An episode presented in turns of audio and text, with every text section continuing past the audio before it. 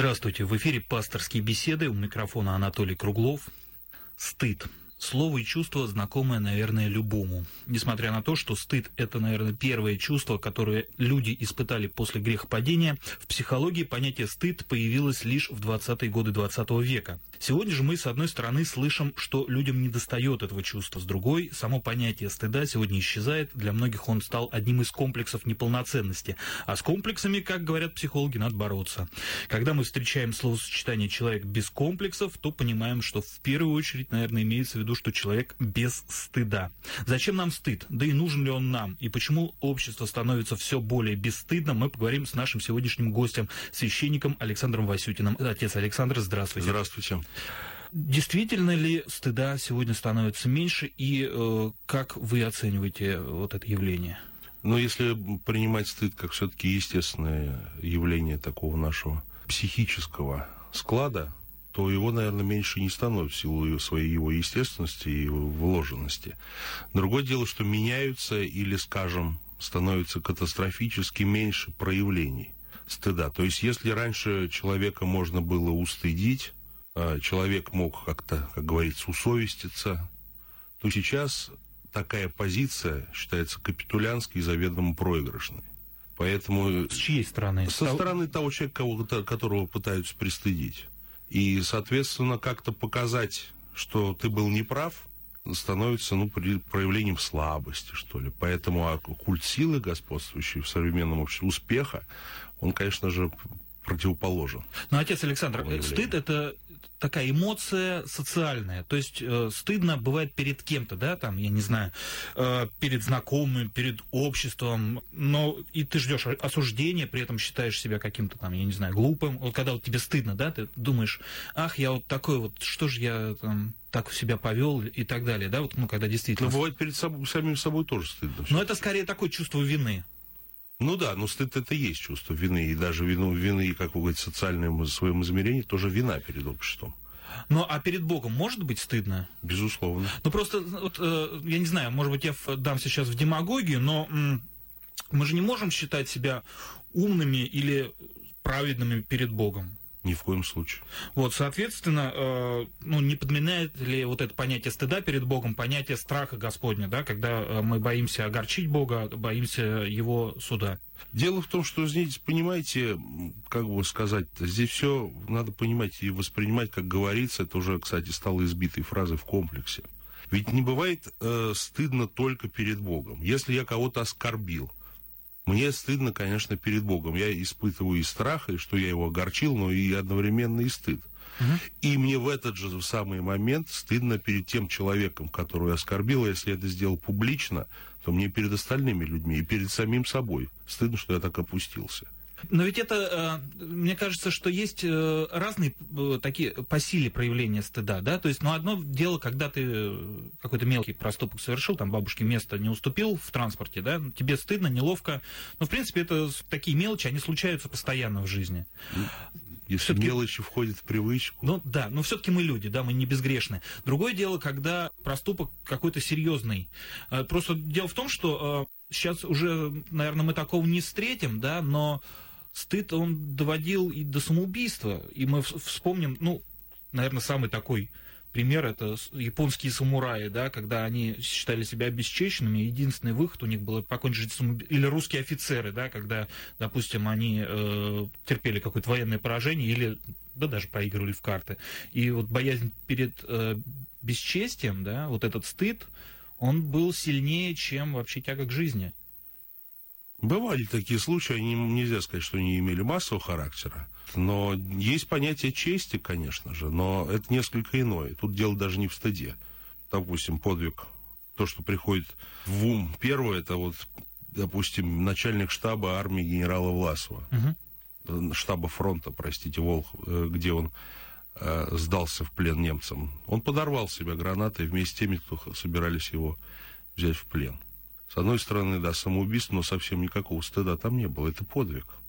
Ну, а, допустим, ну, сейчас, наверное, уже владельцы каких-нибудь обанкротившихся предприятий себе пулю в лоб не пускают, а вот, допустим, там в начале 20 века вот во времена Великой депрессии в да. Соединенных Штатах это было сплошь и рядом. Ну, я не, не думаю, что это стыд. Скорее всего, здесь другие, другие какие-то, именно о которых вы начали говорить э, в самом начале, угу. это комплексы. Это комплекс того, что я был на одном уровне, я теперь опускаюсь на совершенно другой, в котором я отвык жить, и я выпадаю из того эшелона, Э, социального, в который я уже, наверное, никогда не вернусь, и те меня уже никогда своим считать не будут. И это такое жизненное фиаско. Оно обусловлено скорее страхом, чем стыдом. А вообще вот эти вот понятия страх и стыд, они, мне кажется, они рядом стоят. Но страх быть осужденным. Э, вы знаете, стыд все-таки это некие угрызения совести. Угу. Кстати сказать, по-немецки это называется плохая совесть. То есть это ощущение, когда ты ощущаешь, что у тебя плохая совесть. Вот, кстати сказать, у нас, в наших богослужебных текстах встречается такое выражение «совесть лукавая». «Очисти меня от, от, от совести лукавой», пишет, говорит священник, когда молится перед литургией. Бывают вот такие искажения всего того, что есть в человеке, даже каких-то его потенциально очень даже возвышенных, хороших способностей, тем не менее, тоже подвержены нек- некому перекосу. И в том числе и стыд может проявляться в каких-то крайних формах. Mm-hmm. То есть либо в каком-то безумном самобичевании, ненужном, заметим. Вот. Либо он может практически сойти на нет, как сейчас сплошь и рядом, видишь. И люди считают, что это доблесть. Если я не проявляю стыд, если я никогда не испытываю неуверенности в себе, то это вообще замечательно. Это уже способствует моему успеху. Ну, кстати, вот стыд за себя – это такая эмоция довольно интимная. То есть очень мало людей признается при том, что им стыдно, да, то есть они испытывают стыд, но а, признаться в этом другим людям еще сложнее, чем просто постыдиться.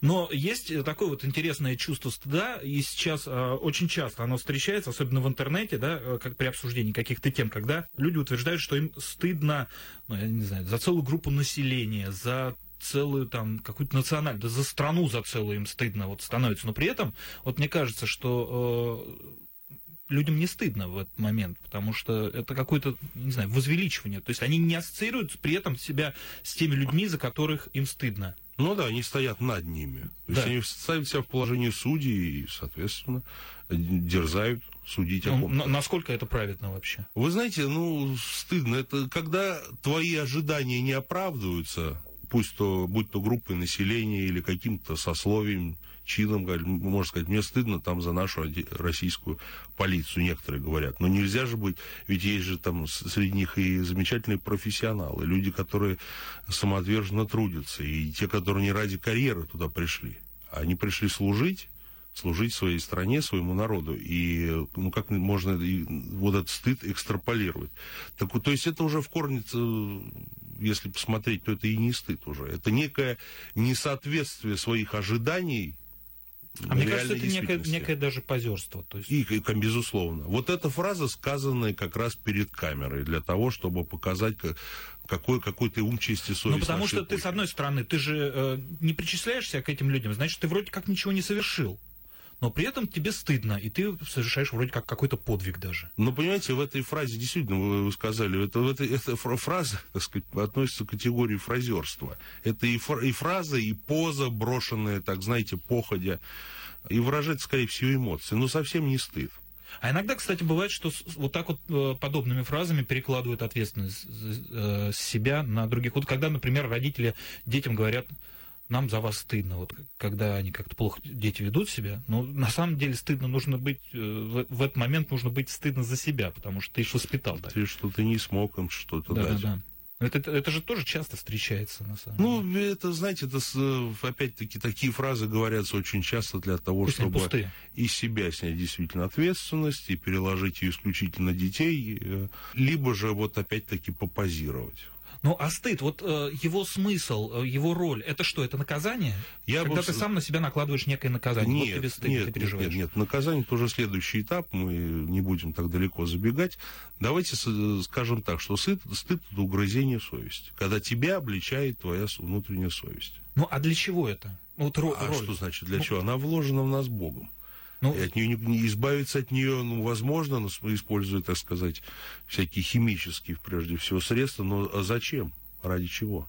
Ну, для того, чтобы, допустим, не страдать лишний Ради раз. Ради до, царствует сверхчеловек, как говорил Ницше. Нет, но я имею в виду, что, э, вот, допустим, череда, да, э, там, я не знаю, поступок, э, его осознание, потом, значит, идет как раз стыд, потом идет, наверное, искупление. Вот если стыд отсюда убрать, осознание, сразу искупление, что изменится? Ну как, простите, а как человек может осознать, если не будет у него вот этих вот мук совести? Если он не будет чувствовать этих угрызений, он и осознать не сможет. Угу. Либо же это опять-таки придет с годами, но опять-таки здесь он осознает это не рациональным путем, а в том числе с помощью э, вот этих эмоционального стыда, который все-таки это очень достаточно сильное чувство, а мы все-таки существа не чисто рациональные. У нас есть и богатая, развитая эмоциональная сфера. Ну, просто я вот приведу сейчас цитату Кэрла Изарда. Это известный американский психолог, автор книги «Психология эмоций». Вот Э, стата довольно длинная, извините. Стыд сопровождается острым и болезненным переживанием осознания собственного «я» и отдельных черт собственного «я». Человек кажется себе маленьким, беспомощным, скованным, эмоционально расстроенным, глупым, никуда не годным и так далее. Стыд сопровождается временной неспособностью мыслить логично и эффективно, а нередко и ощущением неудачи, поражения. Пристыженный человек не в состоянии выразить словами свои переживания. Позже он обязательно найдет нужные слова и будет вновь и вновь представлять себе, что он мог сказать в этот момент, когда стыд его лишил дара речи. То есть это стыд выбивает из колеи. То есть вместо, э, в этот момент, когда человек мог бы начать уже исправлять свои какие-то поступки, он начинает там, я не знаю, жалеть себя. Вот, по-моему, это какие-то пустые, совершенно ненужные действия. Вы знаете, дело в том, что мы это устроены таким образом, что, еще раз говорю, человек мог бы, но где стимул, который его интеллект подвигнет к рациональному осознанию того, что он был неправ? Этого стимула нет. Угу. Или это должны пройти годы какие-то, десятилетия, даже, быть может. А стыд это такая сильная эмоция, которая как раз отрезвляет человека как кнутом, как холодный душ, который ледяной, который на него обрушивается, и он содрогается и понимает, да, я что-то сделал неправильно, и тогда включается уже интеллект. Тогда он начинает рационально рассуждать, что я сделал неправильно. То есть это некий катализатор? Безусловно, мы так устроены. Без эмоций нельзя. Ну а как вы думаете, что больше э, как, э, влияет на появление стыда? Это общественное мнение или внутренняя какая-то нравственность? Вы знаете, сразу оба. В детстве, наверное, человек э, как бы тоже, я по своим детям знаю, например, ребенку очень больно чувствует, что он не прав. Кстати сказать, многие люди, вот именно вот эта черта у них остается до глубокой старости. Они не, не терпят никакой критики. Не умеют проигрывать, это называется, да? Да, совершенно верно. Да, именно дети. Вот, но вот э, встречается, приходится встречать глубоких стариков, которым ничего невозможно объяснить. Им говорят, послушайте меня, пожалуйста. Вот как вы считаете, это так, так? Почему же вы тогда не согласны? Опять человек не, не, не готов никогда, ни при каких обстоятельствах признать свою ошибку. Хотя человек явно не прав по всем статьям. А вот некоторые родители, кстати, вот у них прям позиция такая, что мы будем разрешать, дети должны вот делать все, что они хотят. Вот ничего. Но ну, это недальновидная даже... позиция однозначно. Но это даже вот такой вот способ воспитания есть. Да, недальновидно. И, кстати сказать, ну, к чему это приводит? Это приводит к следующим коллизиям. Переведу две, которые недавно с вами произошли. Кстати, одна из них, вот первая, происходит регулярно и со мной, и со, ну, со всеми многими другими. В нашей стране, как в большинстве стран мира, правостороннее движение. Угу. Соответственно, идя по улице, должен идти по правой стороне. Встречные идут для тебя по левой, для них это тоже правая. Вот э, на меня недавно натыкается молодая женщина. Я иду по правой стороне, она меня натыкается и начинает мне говорить, вы что, не смотрите, что ли, куда вы идете? Я говорю, минуточку, я иду по правой стороне, как полагается. Я говорю, а вот почему вы по левой? Мы, вы, может, в Англии долго жили? Вы знаете, человек не, не признал свою ошибку. Она меня еще обложила, как говорится, и пошла дальше. В полной уверенности, может быть, конечно, внутренне она испытывала, но она не может проиграть перед каким-то там прохожим. Вот, вот это гордыня. Это гордыня, это то, то что, наверное, э, способствует так, таким, опять же, таким эмоциональным всплескам вовне при наличии все-таки стыда, ведь очевидно, что она была не права. Другой момент. Я выезжаю со стоянки. Не доезжая полуметра, мне навстречу заезжает опять же таки молодая женщина.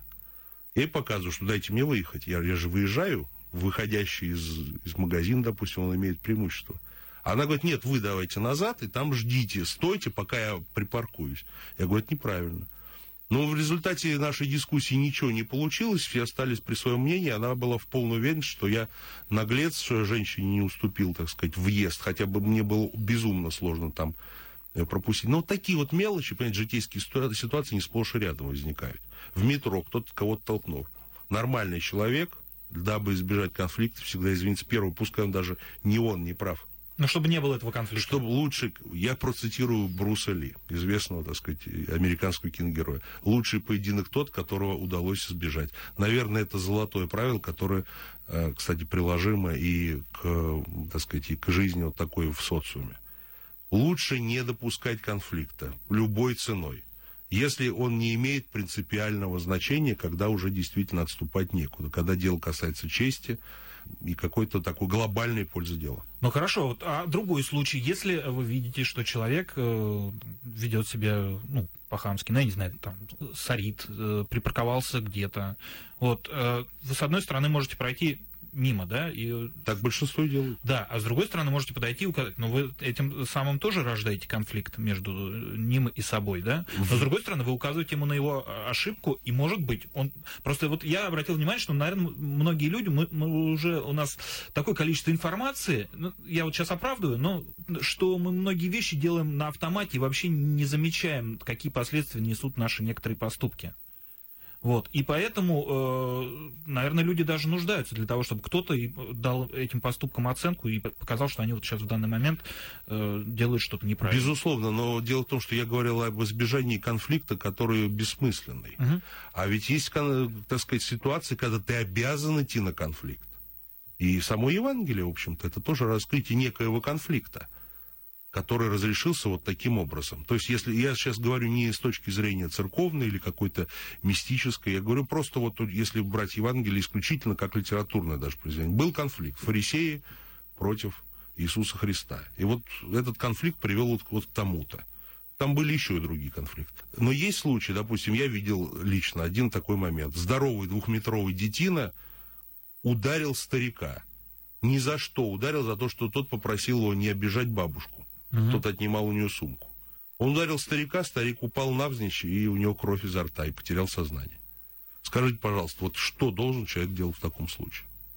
Мне кажется, что здесь уже все средства хороши, но этого человека надо было остановить. Остановить, и, к сожалению, было уже поздно. Старик, я не знаю, выжил ли он, не выжил, но я был лично свидетелем, я был в двух метрах от этого. Это я к чему вообще подвожу, что э, насколько велика, э, на, насколько необходимо э, пристыжать людей, когда ты, чтобы э, пробуждать в них чувство стыда. Вы знаете, когда я, будучи школьником, сорил или что-то бегал по газонам, и бабушки меня обличали, мне было стыдно, и, э, честно говоря, потом день был как бы испорчен. Я испытывал муки совести, которые, я не скрою этого, испортили мне весь день. А после дальше? этого. Но после этого я старался уже на следующий день никогда не ходить по газону. Чего я стремлюсь не делать сегодня. Но э, есть э, и другие крайности, да. Э, одно дело бегать по газонам, но бывают поступки, за которые может быть стыдно, я не знаю, всю жизнь. Да, и такие будут. А, но с другой стороны, нужно ли избавляться от этого стыда? Нет, не нужно. То есть Потому... ну, нужно э, страдать всю жизнь. Стыд это голос совести, и страдание само по себе оно не является чем-то скажем, признаком человеческой ущербности. Угу. Если человек... Э, страдают все в жизни. Нет такого человека, который никак не пострадал и прожил, так сказать, всю жизнь улыбаясь, смеясь и прыгая от радости. Такого не, просто быть не может. Но просто страдание – это неотъемлемая часть нашей жизни, и, соответственно, должна э, иметь свое место, но место правильное. То есть ну, нужно изменить отношение к этому страданию. И к мукам совести, и к обличению, которое мы называем стыдом которое наша совесть производит в нас. Ведь многие называют совесть э, даже голосом Божиим угу. внутри.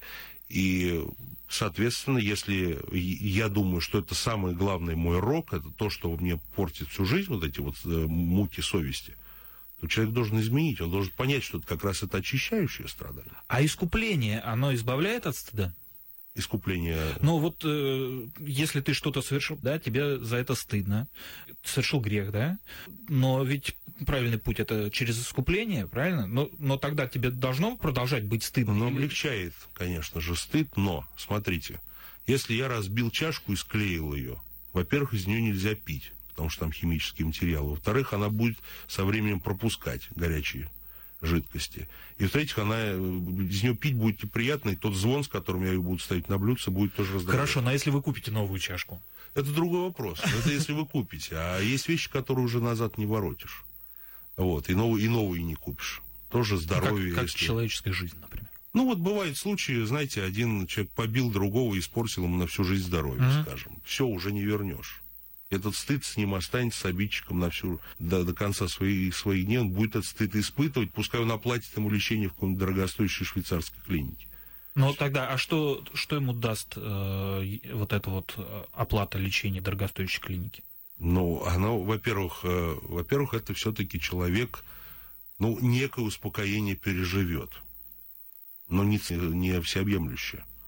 Вот. Во-вторых, конечно, стыд его очистит э, и заставит его впредь думать дальше, как угу. действовать в подобных ситуациях, если они, они будут возникать. То есть это тоже он рождает опыт? Он рождает опыт, и более того, человек, который вот такое сделал, он потом на всю жизнь запомнит и другим сможет рассказать, и детей своих, и близких научить, что так делать не надо. Вы знаете, был такой случай. Один из, э, по-моему, соловецких преподобных отцов, будучи молодым, убил свою жену в гневе. Ну, он ее хотел ударить, а ударил так, что она упала и угу. насмерть. Вот. Как бы сейчас сказал, сказали, непредумышленное. Да, безусловно, непредумышленное убийство. Вот. Но оно же человека самого, для не, оно же не, это не случайно произошло. Угу. Понятно, что он не хотел. Но если с тобой это приключилось, значит, зачем-то это было нужно. И этот человек, э, вот этот стыд, который он, конечно же, до конца, до последнего своего вздоха испытывал, и, может быть, и в вечности продолжает испытывать мы этого.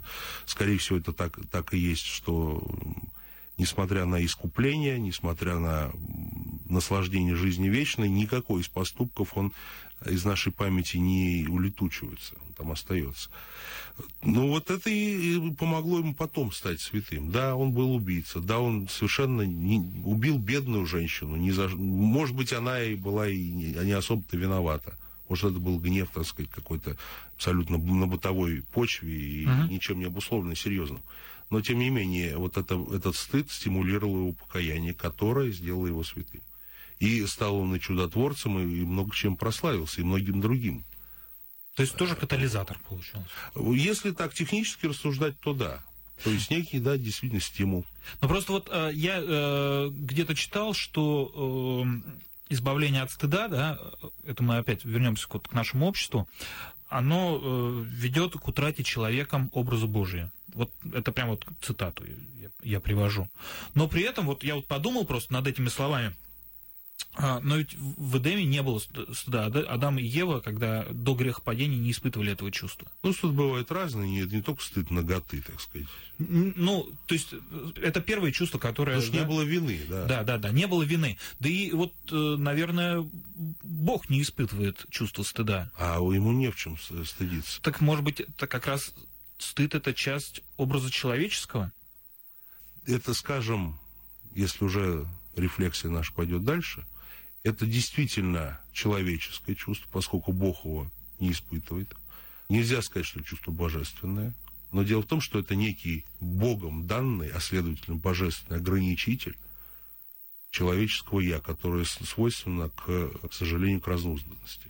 Угу. Стыд ограничивает, то есть не дает безмерно, свер... Э, чрезмерно человеку проявлять экспансию вовне своего «я».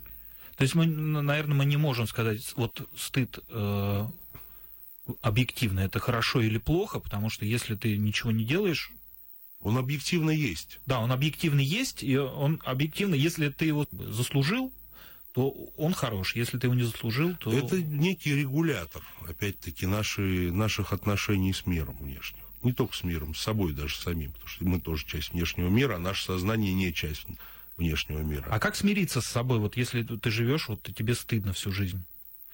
Во-первых, э, пытаться загладить, исправить эти поступки, не совершать их, прежде всего, не совершать их вновь. Угу. Если человек продолжает каждый день э, на одни и те же грабли наступать, он усугубляет это свое страдание. И стыд никогда э, не прекратит его обличать. Его нельзя залить ни водкой, ни наркотиками. Он всегда будет. И он всегда будет съедать человека изнутри, если тот не раскается. Ну, понятно, да. Не прекратит, не поймет, что он был полностью неправ с самого начала и до конца. Ну а церковь как может пом- помочь в этом случае? Ну, священник, обращение к священнику. Вот тут надо понять, что обращение к священнику, вот нам в наших ежедневных пасторских каких-то вопросах, которые приходится решать, постоянно приходится сталкиваться с такой ситуацией, что человек приходит и говорит, я осознал. Mm-hmm. человек приходит чаще всего первый раз. И вот такое наиболее сильное осознание своей вот этой вот своего непотребства, своей греховности, как мы говорим, оно наиболее сильное в первый момент, при первом приходе в храм. Возможно, при втором.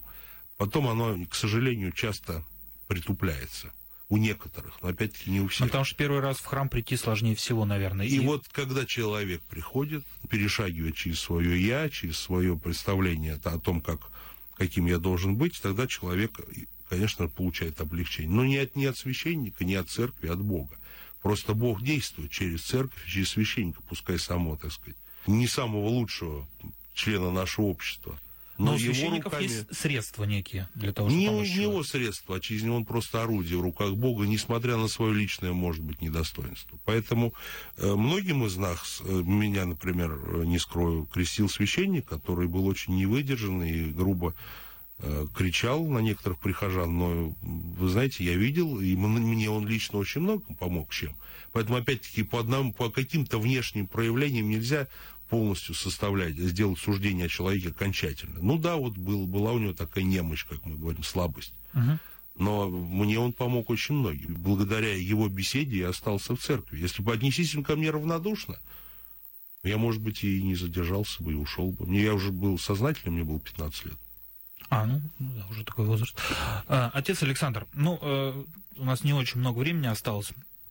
А что же делать э, в обществе? То есть действительно есть такая тенденция, и чем это грозит вообще обществу э, отсутствие стыда? Ну, вы, вы знаете, грубо говоря, опять-таки современным таким даже полу каким-то сленговым языком, современного человека затачивают под быть идеальным потребителем, чтобы он потреблял. Mm-hmm. Какой идеальный потребитель? Абсолютно уверенный в себе, в правоте своего, и в своем праве на выбор, на постоянный.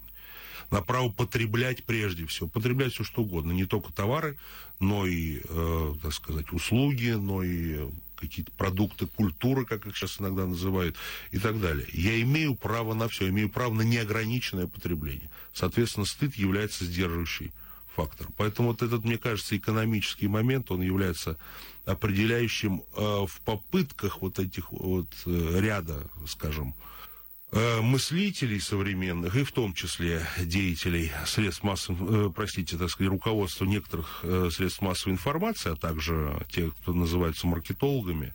Вот и по нам прошлись. Ну, простите, э, не могу, не могу молчать ради красного словца, как говорится.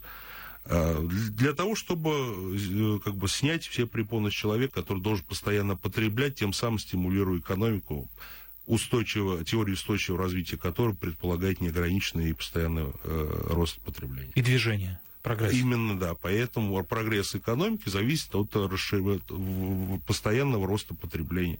Но это, мне кажется, еще и понятие вот успешно, то, то, что сегодня успешный человек, это сильный человек, а не праведный человек. Конечно. Так э, кто будет потреблять? Правильный человек, что ли, э, расположен к неограниченному потреблению? Он скажет, да нет, мне вот у меня есть, мне хватит, зачем мне? Зачем мне новый костюм? Мне одного достаточно или двух там, скажем. А вот ему пропаганда говорит, купи, имеешь право, ты же человек, ты же должен быть успешный. И поэтому стыд мешает. Поэтому все связано с этим тоже становится помехой. Отсюда мораль. Стремиться надо к праведности. Но, к сожалению, заканчивается наша программа. Отец Александр, спасибо большое, что вы к нам сегодня пришли. Я надеюсь, что с нами было вам, наши радиослушатели, интересно. Я напоминаю, что это была программа «Пасторские беседы». С вами был Анатолий Круглов. До свидания. До свидания.